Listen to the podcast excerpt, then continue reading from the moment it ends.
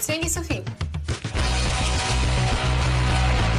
Il femminismo a parole nostre.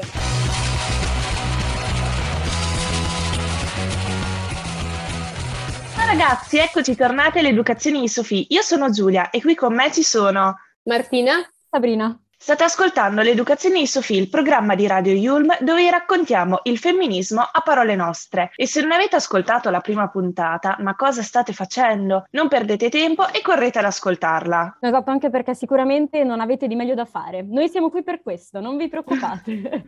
Esattamente. Però prima di iniziare voglio chiedere alla nostra Martina se ci spiega un po' così al volo, un po' per tutti gli ascoltatori con la memoria corta, perché ci chiamiamo l'Educazione di Sofì. Certo, allora diamo un paio di coordinate e avviso la gentile clientela che sarà super schematica. Allora, 1800 Rousseau, intellettuale francese, scrive un librone sull'educazione, ma l'educazione maschile di un bambino, Emile, che può fare quello che vuole, essere chi vuole, andare dove vuole. Se sei una bambina, però, se sei Sophie, iniziano un po' i problemi, perché è meglio che tu stia in un angolino, seduta, cheta, in silenzio e molto docile un ruolo che come si può facilmente intendere ci sta parecchio stretto ed è il motivo per cui intendiamo riscrivere l'educazione di Sophie con il nostro programma. No, esatto, oltretutto oggi parliamo proprio di un personaggio che in un angolino non ci stava molto volentieri, ecco. Si tratta di Milunka Savic, la donna con più onorificenze militari della storia. Infatti partiremo da lei per analizzare varie sfaccettature che la donna appunto acquisisce nella guerra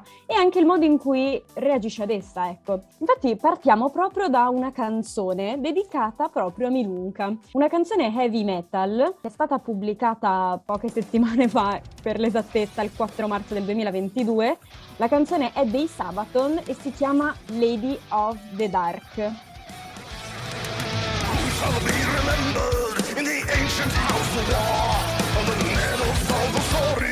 in the alley of the grave, celebrated hero who has wandered on that metal shining light. Lost in time and turning to the light. Bow before this lady fights for life. Raise your hand for the lady of the dark. Soldier with no will to kill with a.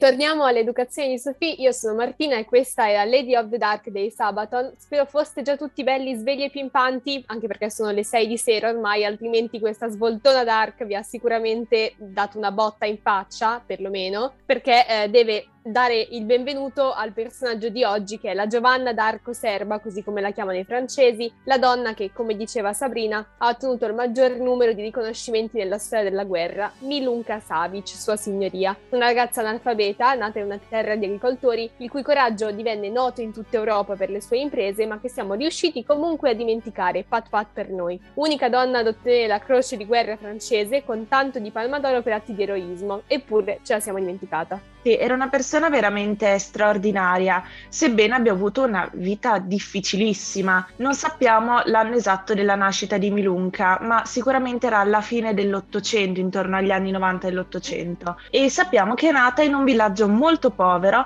della Serbia meridionale. La sua storia però inizia ufficialmente nel 1912, quando suo fratello minore ottiene i documenti convocazione per la prima guerra balcanica. E Milunka decide di iscriversi al suo suo posto. Si taglia i capelli, si lega i seni e indossa i vestiti di suo fratello. Entra così nell'esercito dove viene registrata con un nome maschile, ovvero Milun Savic, e viene assegnata alla fanteria. Uh-huh. Ma poi la cosa interessante, posso fare una parentesi poco culturale e anche poco storica? Da Miluna Mulan è un attimo, cioè la storia è palesemente quella, no?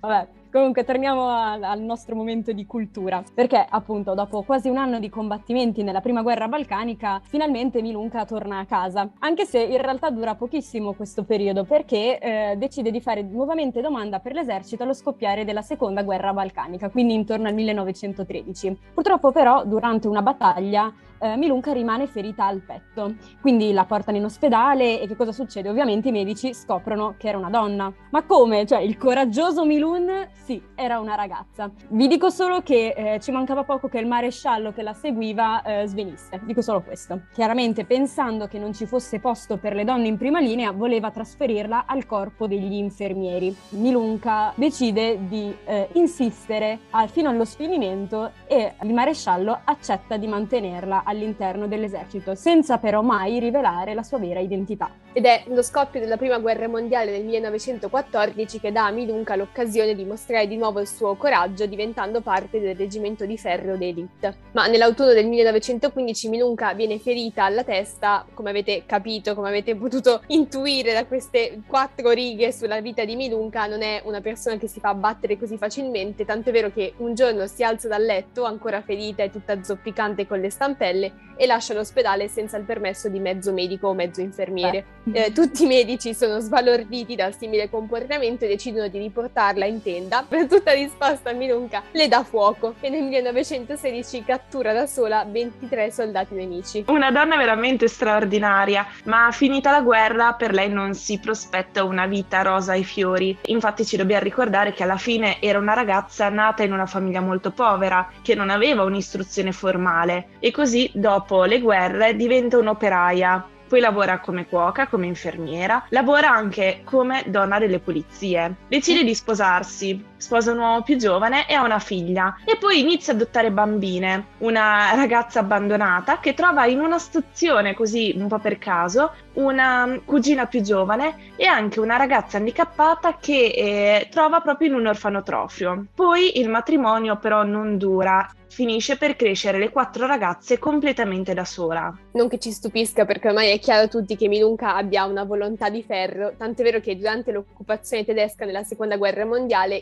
invitata ad un banchetto a cui partecipavano dei funzionari tedeschi, decide di rifiutare e non andare. Come punizione viene portata in un campo di concentramento famoso per le esecuzioni dove viene imprigionata per ben dieci mesi. Poi è assurdo perché dopo una simile esperienza, dopo una vita così piena, è incredibile come questo personaggio non venga effettivamente valorizzato, cioè, infatti alla fine che cosa succede? Continua a vivere in cattive condizioni, però appunto Milunka era una donna dal cuore molto forte, molto buono, infatti riuscì a crescere circa 30 bambini, li prendeva dal suo povero villaggio e li allevava, allevava nella capitale.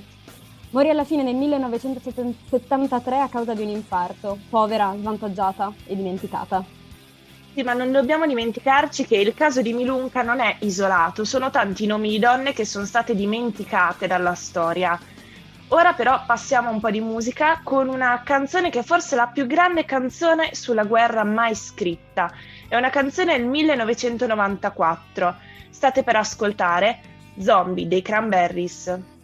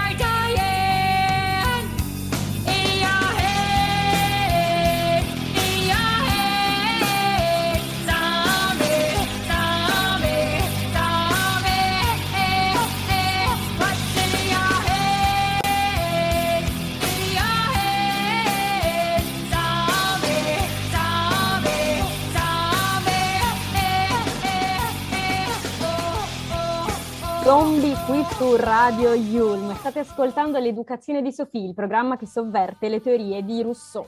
Partiamo adesso dalla storia appunto di Milunca di cui abbiamo appena parlato eh, per ragionare sulle donne e la guerra. Sì, infatti oggi, come già appunto preannunciato, analizzeremo le sfumature che le donne acquisiscono all'interno dei conflitti. In realtà ci sarebbe molto di cui parlare, ma avendo il tempo che abbiamo citeremo semplicemente i vari aspetti, partendo dai recenti avvenimenti eh, che stanno coinvolgendo l'Europa, in particolare il conflitto Russia e Ucraina. Infatti ci sono donne non solo in Ucraina ma anche in Russia che stanno piangendo i loro cari proprio mentre parliamo con voi.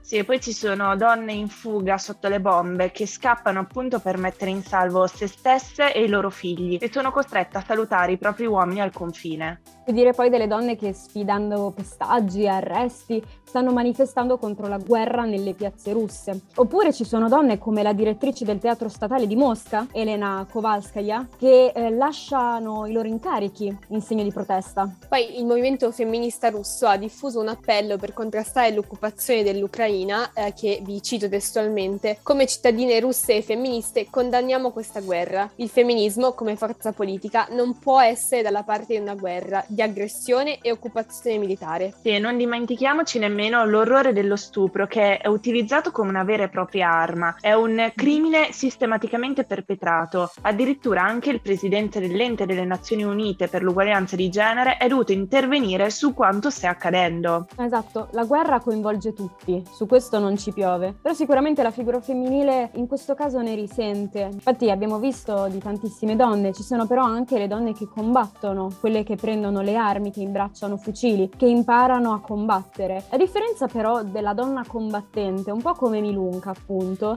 è che anziché essere obbligata dalla- dallo Stato, dal governo, a combattere, lei è volontaria. Sì, è una realtà che poi non trova nessuna corrispondenza sui tavoli di guerra. Infatti, né tra i russi né tra gli ucraini ci sono figure femminili. I delegati che stanno tentando di negoziare la tregua sono tutti uomini. Mhm. Come tutti uomini sono quelli seduti ai tavoli dei consigli di guerra che si svolgono nel Cremlino di Mosca. Sono assenti dai tavoli dove si decide la guerra eppure le donne sono ovunque la si subisca. Esatto, appunto, eh, subiscono la guerra, ma non hanno la possibilità di discutere la pace. Ecco, è proprio a proposito di questo che vogliamo anche farvi un altro consiglio, un'altra prognosi culturale. Questa volta è ispirato sempre appunto al nostro tema. Eh, il titolo è La guerra non ha il volto di donna, è scritto da Svetlana Alexiev, premio Nobel per la letteratura. Lei racconta l'epopea delle donne sovietiche durante la seconda guerra mondiale. È molto interessante questo perché loro hanno taciuto per anni, quasi 40 anni, eh, le loro esperienze, che in realtà non è neanche troppo lontano dall'esperienza delle donne partigiane, che anche loro per decenni non hanno avuto la possibilità di raccontare le loro esperienze. Ecco, noi in realtà parta- parlando anche di una donna che faceva parte dell'ex Unione Sovietica, eh, ci siamo ispirate un po' a questo libro.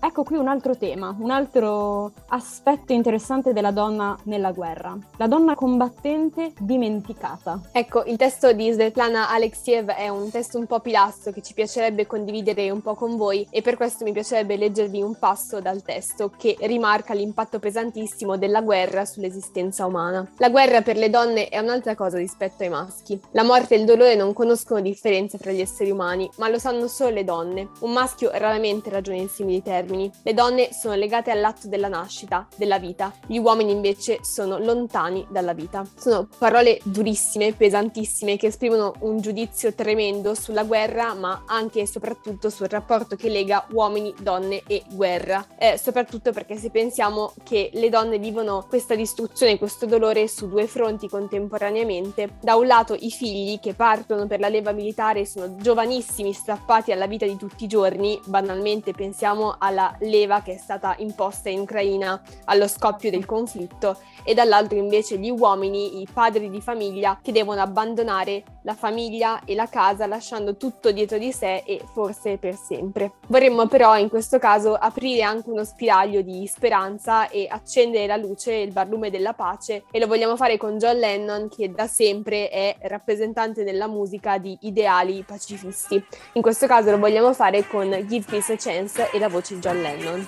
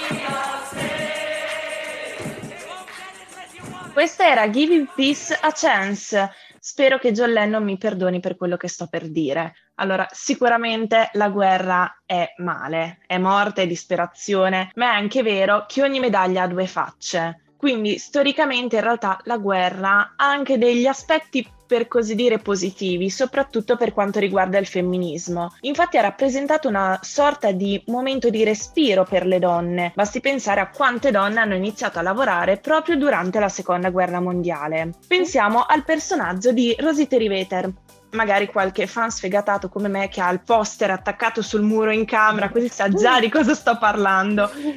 Per chi invece ha bisogno di qualche più indizio, sto parlando del manifesto, il più famoso, quello del 1942, commissionato a Howard Miller dalla società elettrica Westinghouse, in cui c'è appunto una donna, la nostra Rosy, con le maniche della camicia tirate su a mostrare il bicipite e lo slogan We can do it in alto. No, esatto, ma non so se avete presente fondo giallo, scritta enorme, ragazza con i capelli neri, bandana rossa, appunto il bicipite, cioè un'icona, diciamo, del- della figura della donna nel lavoro.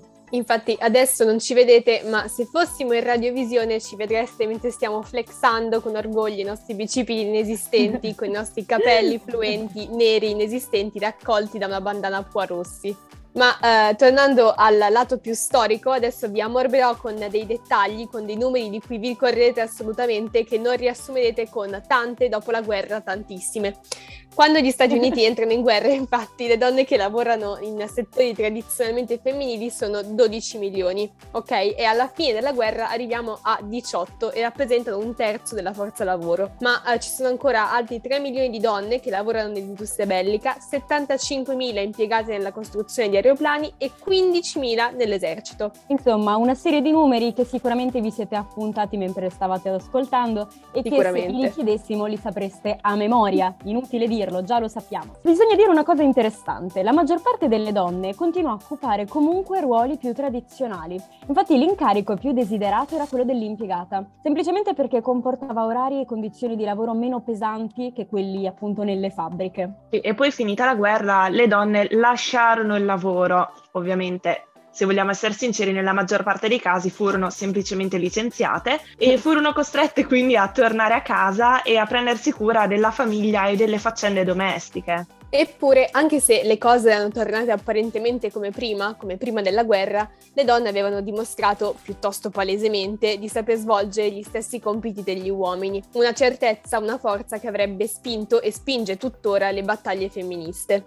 Sì, infatti anche alla fine del conflitto il governo statunitense continua a promuovere il lavoro femminile in parte. Le grandi campagne in realtà iniziano nel 1943 e coinvolgono film, giornali, radio, addirittura vengono diffusi circa 125 milioni di spot tra manifesti e pubblicità tutta pagina. Uno dei principali slogan recitava più saranno le donne al lavoro e prima vinceremo. Ecco, e uno di questi poster era proprio Rosie the Riveter, cioè il personaggio di cui abbiamo parlato prima. In realtà è ispirato a una canzone americana del 1942 che, spoiler, potrebbe apparire tra le, le vostre orecchie tra poco, eh, che diventò appunto il simbolo della propaganda a favore del lavoro femminile in fabbrica negli Stati Uniti. In realtà questo all'epoca andò veramente poco, però ricomparve con tutta la sua forza negli anni 70, intorno in realtà agli anni 70-80, diventando un'icona del movimento femminista. E la cosa più interessante secondo me è che per anni non si è saputo veramente chi fosse questa Rosie. Inizialmente fu associata a una certa Geraldine of Doyle, ma in realtà la vera Rosie, che aveva ispirato il manifesto, fu scoperta solo nel 2016, quindi effettivamente tardissimo.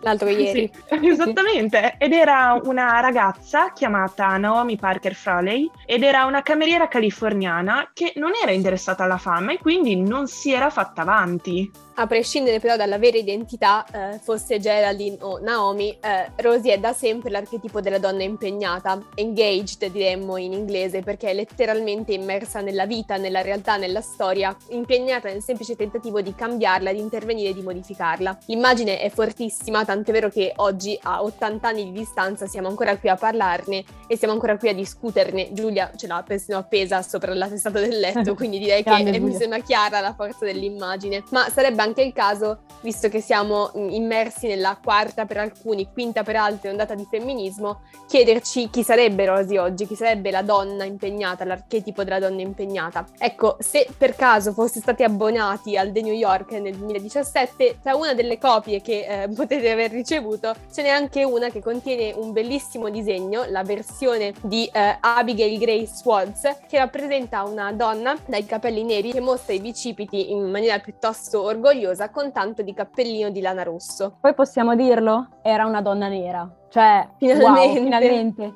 2022 finalmente si dà spazio anche all'intersezionalità. Abbiamo analizzato quindi un sacco di aspetti della donna, appunto da quel, dai lati più negativi nella guerra, appunto. Dai lati più negativi, quindi eh, la fuga delle donne, le donne che prendono posizioni, però allo stesso tempo anche ai lati positivi, quindi il fatto che paradossalmente la guerra abbia aiutato nel, nel lavoro femminile. Ecco, però il contrasto di base rimane, cioè la donna, la figura femminile, di conseguenza la vita, eh, deve subire la calamità della guerra che è combattuta e spesso scatenata dall'uomo. Ehm, di conseguenza adesso stiamo, siamo in chiusura, quindi non posso ampliare troppo questo discorso, ci sarebbe veramente tantissimo da dire, ma vi lascio con questa frase di Ada Negri, un'autrice italiana, che spero in realtà possa farvi riflettere un po' ancora di più su questo tema e se volete scriveteci qualcosa, cercateci sui social, noi siamo qui in giro. La frase è questa, se le madri fossero al governo, di guerra, non se ne parlerebbe più. Bene, ottimo. Adesso che ci siamo pugnalate per benino con le parole di Ada Negri, che sono delle lame taglienti, possiamo tutti andare a piangere nello stanguino buio ascoltando Lana del Rey a palla, cioè senza pietà in cuffia. Noi però adesso viriamo su qualcosa di un po' meno struggente, giusto Sabri? Lasciamo perdere Lana Del Rey, Adele, tutto quel- tu qualsiasi cosa che sia triste. No, perché oggi torniamo agli anni 40, una canzone super leggera che è appunto ispirata al personaggio di cui abbiamo parlato. E se non ve lo siete già scordati, vi lancio una ciabatta in testa. Questa canzone è Rosie dei Riveters dei Four Vagabonds.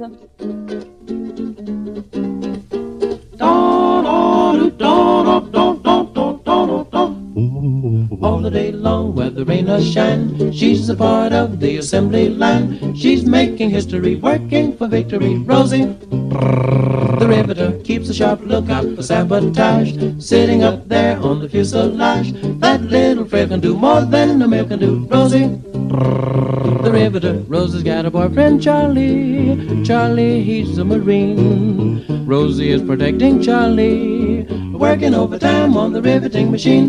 When they gave her a production knee, she was as proud as a girl could be. There's something true about red, white, and blue about Rosie, the riveter.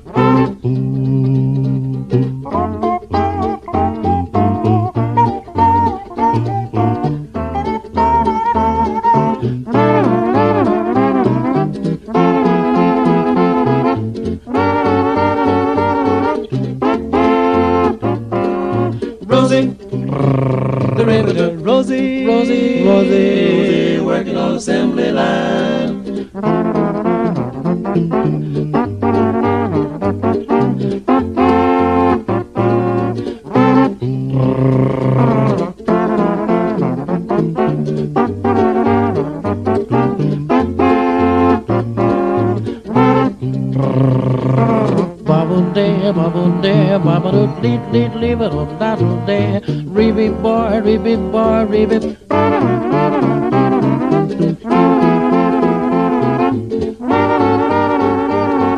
Rosie, Rosie, Rosie, the riveter. On the assembly line. Con l'educazione di Sofì. Qui siamo sempre Martina, Sabrina e Giulia. Per il vostro piacere e per il vostro ascolto, questi erano i Four Vagabonds che mi hanno accompagnato eh, e ormai mi accompagnano da una settimana e speriamo che vi abbiano un po' rallegrato dopo questo colpo mortale che vi abbiamo inferto durante questa puntata. E diciamo puntata pesantucce, eh? Siamo partiti, con, siamo partiti con Milunka Savic e quindi la donna combattente che è stata dimenticata dalla storia, passando poi a Donne e Guerra, tra diciamo un po' anche i paradossali benefici che il femminismo ha tratto dalla guerra, con l'esempio ovviamente della nostra Rosy. E poi in questa puntata ci sono state due canzoni che hanno avuto un ruolo centrale, appunto la canzone di Rosie the Riveter e poi Lady of the Dark, che è la canzone che racconta la storia di Milunka Savic. Quindi detto questo, noi dobbiamo concludere la nostra puntata. Vi ricordiamo di ascoltarci in podcast se vi siete persi qualche puntata. La puntata scorsa siete arrivati a metà. Eh, sul sito www.radioyulm.it. Vi ricordo di seguirci sui social Instagram e Facebook. Noi andiamo in onda tutti i martedì dalle 18 alle 19. Vi ringraziamo di averci ascoltati in questa puntata, che come diceva Giulia non, è- non era proprio leggerissima, Noi, queste erano le voci di Sabrina, Giulia e Martina. Buona serata. Buona serata.